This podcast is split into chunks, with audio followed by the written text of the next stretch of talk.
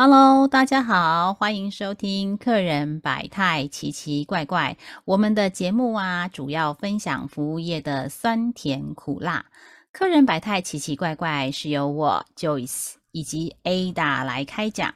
Joyce 跟 Ada 呢，拥有二十多年的客人服务经验，我们将分享客人百态以及处理的攻略小秘籍哦。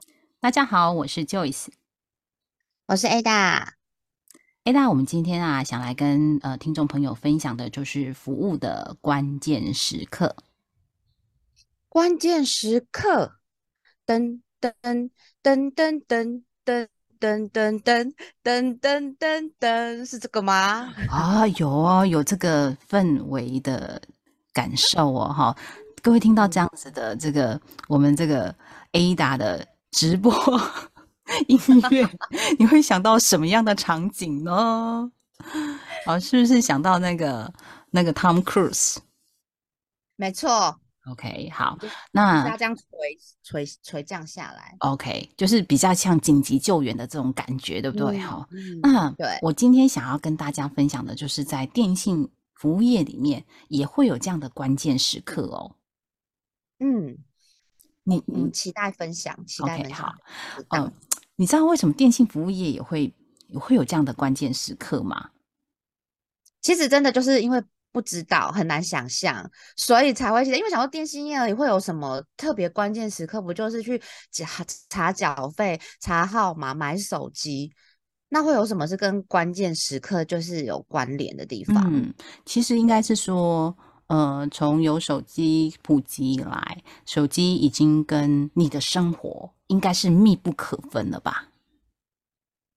对，因为其实本来我自诩我就是不需要那么就是依赖手机的人，但是渐渐的，其实我也是蛮依赖手机。我现在哎搭个捷运也是要看一下哎手机啊，等个红绿灯也是拿出来看一下，那有没有人呃丢我讯息，很可怕。所以有有些人就是。呃，类似成瘾症的这一块啦，好，就是反正手机越便利的时候，就会取代的你很多生活的一些模式。好，那所以手机已经跟生活密不可分了哈，所以我们经常啊，就是呃，也没有到经常啦，就是会接到这样的客户的一个呃紧急救援的一个呃这样子的呃内容哈。呃，我先讲一下这个场景是这个样子哈，就是我们有个客户。哎，他是一一个人独自到南头的山里头，就是丘陵而已，还没到很高的高山哈，去登山。哎，那小山，哎，对对对，是。然后去爬山的时候不小心，因为他只有一个人，那不小心可能崴到脚之后就滑落那个山坡，就是那种斜坡，没有，就是那个阶梯之后没有，然后附近也没有人，就他一个人，嘿，然后他就滑落了之后。嘿，那你拐到脚又滑落了小山坡，然后没有没有呃生命的危急之余，但是你没办没有人可以帮助你，请问一下，如果这时候你会想到跟谁求救呢？我会先打给我老公。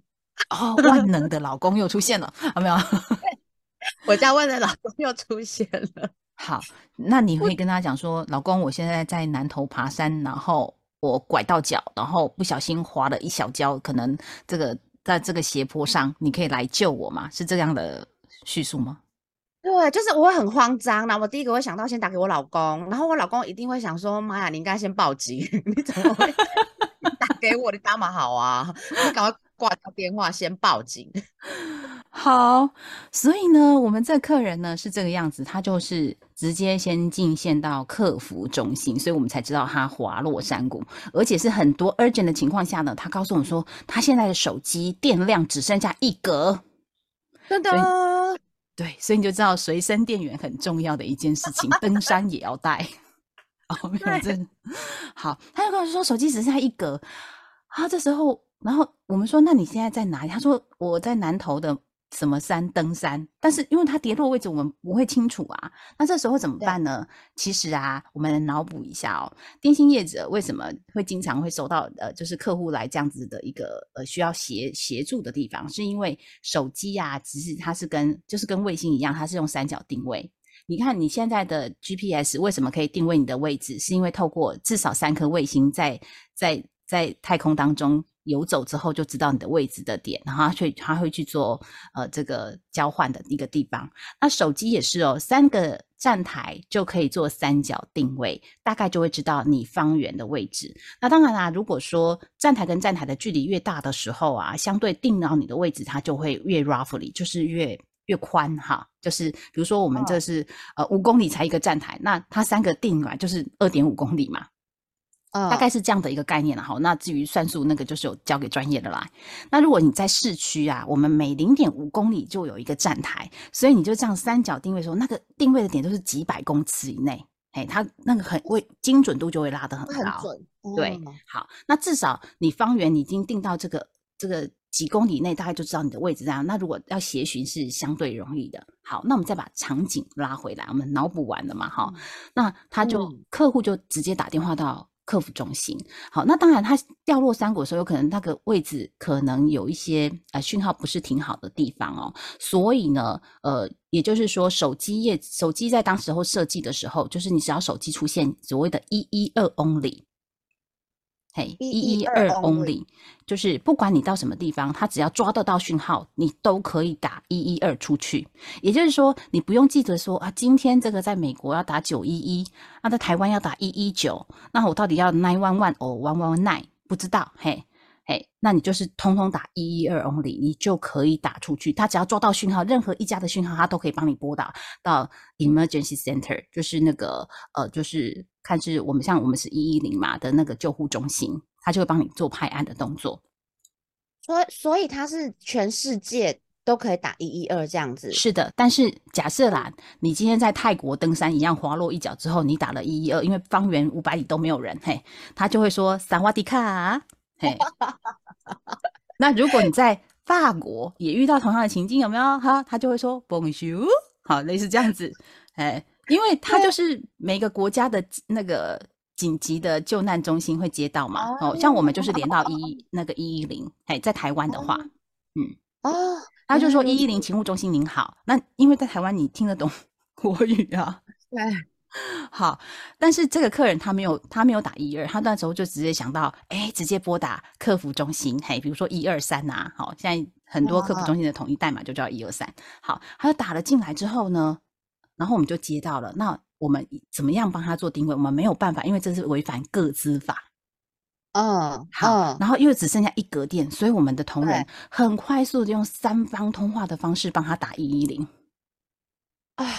对，因为我们也不能说你挂单电话再打，他到时候就是剩那一格怎么办？嘿，赶快，因为你知道，我们顺便再脑补第二个哦，就是说我们在接收电话跟打电话的时候，请问接电话的时候跟打电话的时候，两个二选一哦，哈，哪一个需要的电源量比较大？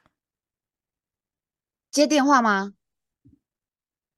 噔噔，打电话的时候，打电话的时候会耗你电池能量会比较大。用电量比较大，哦哦哦，对，所以他都已经跟你讲说剩一个，我们根本不会让他再挂掉在那个，而且如果挂掉之后又发生什么事，我们其实嗯呃很难控制，对，会担心。好，所以我们就赶快帮他三方通话到一一零的勤务中心，然后请勤务中心赶快派公文，哎，来去做三点定位，因为这才不违反各自法。然后紧急帮他调阅。那这个客人呢，其实很幸运，就是后来呃，我们有稍微帮他定到位置之后，然后紧急由勤务中心派员去去把他那个做急难救助这样子。然后有呃后面他嗯就是离开山区之后恢复了状态之后，他要打电话进来感谢我们的同仁的协助啊。当然不是同一个人，但是我们后来有去 tracking 有去追踪一下他的一个状态的时候，哎，其实还。蛮开心的，就是透过我们的协助啊，有帮助到客户当下的一个危机的一些处理。对，哎，我这个真的真的很紧急耶，因为哦，你就只剩一格，而且你们的呃，应该是说呃，客服人员处理的很好，他的那个警觉度、专业知识也够，然后警觉度也都很呃很机灵啊，怎么讲？就是他可以处理这样 case，我觉得真的是处理的蛮好，应变能力很好。嗯嗯，值得。对，我觉得这客人很幸运呐。然后，对我等一下要分享第二个案例，可能就没这么客人就没这么幸运了。哦哦哦哦，嗯，好好，想听吗？想听啊，这听故事我最喜欢了。好，第二个客户也是在危急时刻，但是呢是他的家属进线，但是一开始我们并不知道是他的家属打电话进来哦，他就是打电话进来之后我们合资完，然后都没有问题，是一个男性的客户，那就是包含呃基本上的 ID 啊那些核对都没有什么太大的问题，那他来跟我们要求说，哎，是不是可以调阅所谓的通联记录？不是通话明细哦，是通联记录。那通联记录就是包含你打电话进来跟打电话出去的资料，它都可以调阅到。那理由是什么？哎，你也可以申请你的通联记录，只是那个呃费用是要额外支付的。嘿，那呃客户的理由是说，因为他的手机遗失了，所以他想要透过他的通联记录，知道说大致上最后的那个通讯地是在什么地方这样子。嗯嗯。但是其实后面他带的那个。那个码是如果没有解密是看不太懂的啦，哈。但是你的打电话最后的一进一出，大家都可以看到。所以通联授信通联就是说，你一般来讲的话，我们接电话对不对？打电话进来那叫做明细，那个进来是你不会看到，因为你不用付钱。那所以我们一般印明细表，就是你你透过手机拨打出去的，那叫明细表。打出去的电话，对你打出去的一定会有那。几分几秒多少钱嘛？嘿，那包含你是不是有 discount 的那个，他最后会内内掉给你。好，但是所谓的通联授信通联，就是你除了打出去的本来就会给你之外，你接收到的打进来的有没有？嘿，你也可以收得到。那我们就觉得不是很合理啊！你为什么要找手机？需要你的你人家打进来了，你也要知道。嘿，对，而且这是那个是需要额外付费，费用是比较高的。好，对，那。我们就觉得合理的怀疑，就觉得怪怪的。虽然他合资都合过了，嘿，但是我们就跟他说，嗯，因为这样子其实没有办法帮助到你。但如果您要申请的话，就是客人，我们还是会很尊重客户的意见嘛。就是他如果一定要申请的话，我们还是会协助他来做申请。好，好，那这件。这这这通电话就到这边结束了。可是过没多久又打电话进来了，哈，那这时候他就是比较急了，哈，他就说，嗯，呃，虽然我那个，但是你们那个通联太久，我可以去你们门市领，去哪里领，这样子比较快速，嘿，因为我就是要很急的知道说我最后的一个通讯的一个位置，呃，或者是那个联络的人是谁，这样子，嘿，我说是，对他又打电话进来了，那我们会觉得。以客服的敏感度就会开始 pay attention 嘛，就觉得这个是不是来骗各资的啦，还是做什么？因为太多诈骗了嘛，好，所以我们也会有这样的敏感度。好，那你为什么？那你要说资料，我们都可以备齐到门市去，嘿，啊，我是不是可以在门市直接拿到这样的资料？嘿，那我们就会更更合理的怀疑，哎，这个到底是什么样的状况？但我们也不能够一直去质疑客人嘛。好，那我们当然就是做了部分的引导，但是我们还是跟他讲说，这最后可能对他找到手机的这件事情上没有很大的帮助啦。好，啊，我们还是做了一些协助。好，做完之后，他后来又在第三通电话进来了，他是说这样子我们一样还是找不到。那我是那个那个，他就直接跟我们坦诚是说，前面两通啊都是我我请他九九打的啦。哈，那可是因为我小孩子他。精神状况不是很好哈，然后就离家了。那我们也没有，就是就是没有注意到说他就离家了。那我们现在很担心他的安危。那我们也跟着跟警察已经做了失踪人口，可是因为还没有失踪到二十四小时，所以还没有办法有那个文件的立案这样子。好，那你们可以怎么样再协助我？就是父母已经非常担心，所以他就直接讲出来说前面几通是什么样一个状态。好，那我们就说，那你去报警了吗？他说已经报警了，我们在这个呃派出所已经备案了。嘿，嘿，那那我们同仁就会第第一个敏感性说，如果你这样子，他一定是要紧急定位他的位置是吗？对他家属就说，对，我们希望他知道他最近的位置现在在哪里，他手机发发讯的位置在什么地方。好，那我们的同仁受过训练嘛？他就说，那你一定要出示公文，那可不可以请你去备案之后呢，请警察那个出示。公文之后，我们帮你做后续的一些呃处理，这样子好。那他去的地方叫做派出所，好。那那派出所民警说，我们没有公文这种东西，没有这一种的公文，对不对？对，他就说我们没有这一类的，就是公文。那你要怎么出？然后他就是把电话就直接拿给那个派出所的警察，他就说哦，我是。哎，什么警员？好，然后我的编号是几号？你可以去查我，我就真的是在这家派出所服务的。嘿，然后有什么问题的话，你都可以跟我联系。嘿，那我可以做证明，他们真的很需要这份文件。可是他这样跟我们讲，我们真的没办法帮他做处理。我们很愿意相信你是某派出所的黄姓警员，但是我也相信你这个编号是正确的。可是，可是我们没有拿到那个公文函，是真的就没有办法帮他后送，因为客服是没有没有权限调的嘛。我们一定帮他后送。好，对，那这件事情就僵在那里啊。然后就是他会觉得我们没有服务意愿，可是我们就是一定要有公文，那是怎么办呢？就是鸡生蛋，蛋生鸡，谁先谁后的一个问题嘛。好，那后来我们就想说，那也没办法帮客人解决，他又很紧急。那这是嗯，可能还有就是客人的觉得。呃，就是他觉得他有生命的安全之余嘛。好，那担忧。对，因为家属一定都很担心。好，那这时候怎么办呢？我们同仁就是说，那稍等，我们先确认一下怎么样来协助他哈。可是问了很久，我们其实就是客服中心大概都都只知道要出公文。后来就有一个同事想到说，哎，那我们是不是来问一下我们后端的那个调阅通联调阅那个呃。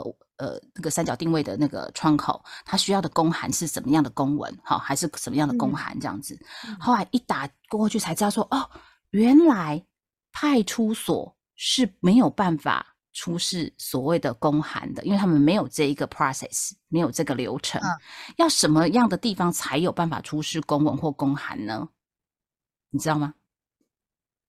我不知道。好，要就是。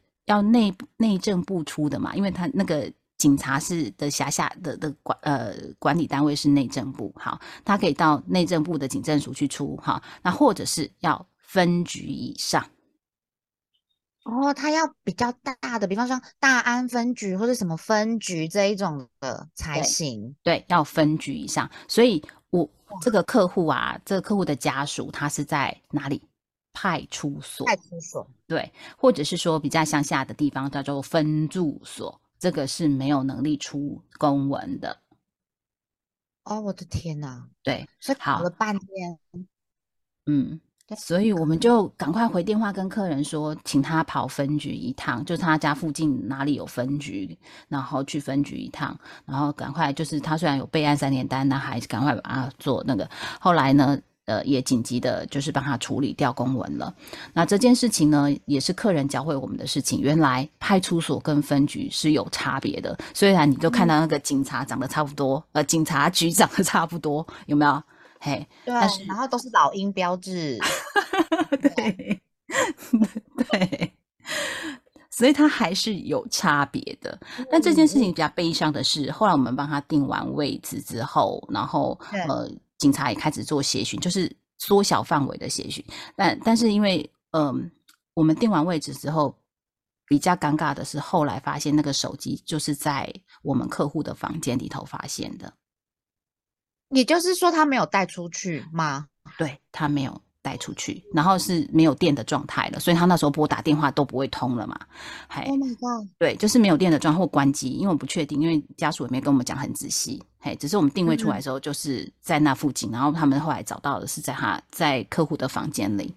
那后来就两天后，我们有再去确认这个案件，就得到不好的消息了，就是，嗯，你知道，就是有些区域不是会有那种蓄洪池吗？哦我的天哪！对，那我们的客户在蓄洪池被发现了，所以他就是我们的客户教会我们的事情，就是知道原来这有差别，然后再来就是他用了他的方式跟这个世界告别了。嗯，对，那这个真的悲伤。对，所以后来我们全面性的教育我们的同仁，就是说不要引导客户去。这个派出所，因为派出所跟分局有等级上的差别，嘿，他们本来可能就是在流程上就有差异。内政部本来就有这样的一个定义哦。那当然，如果内政如果听众朋友知道说内政部的规矩改了，也可以留言告诉我们哦，因为我们没有再去 reference 后续的一个 process 是什么，那当下就是这个样子哦。所以，呃，也就是还蛮悲伤的。但是我觉得很多事情是，呃，某件事情就会教会我们学会。更往前，的一个迈进的一个 mindset 啦，这就是我们想跟大家分享的。然后再来就是我们很多事情要急客户之所急，好，这就是为什么我们会想要跟大家分享在服务的关键时刻，因为很多事情它不是理所当然，它是理所不然。那你应该去想一下，为什么当时候客户会有这样的一个情境背景？那每一个人呢都想要，就是我们很热诚的服务我们的客户，但是有时候我们真的是。有时候还蛮无能为力的，因为我们可能知识面不足啦，或者是什么样不足的时候，其实我们也没有完全帮上忙。那如果帮上忙，我们当然很开心。但我们花了很大的力气没有帮上忙的时候，其实我们也也是需要有人来砥砺的，因为其实会有时候会很很无力啦。我不晓得 Ada 听完我的故事是不是有这样的感觉呢？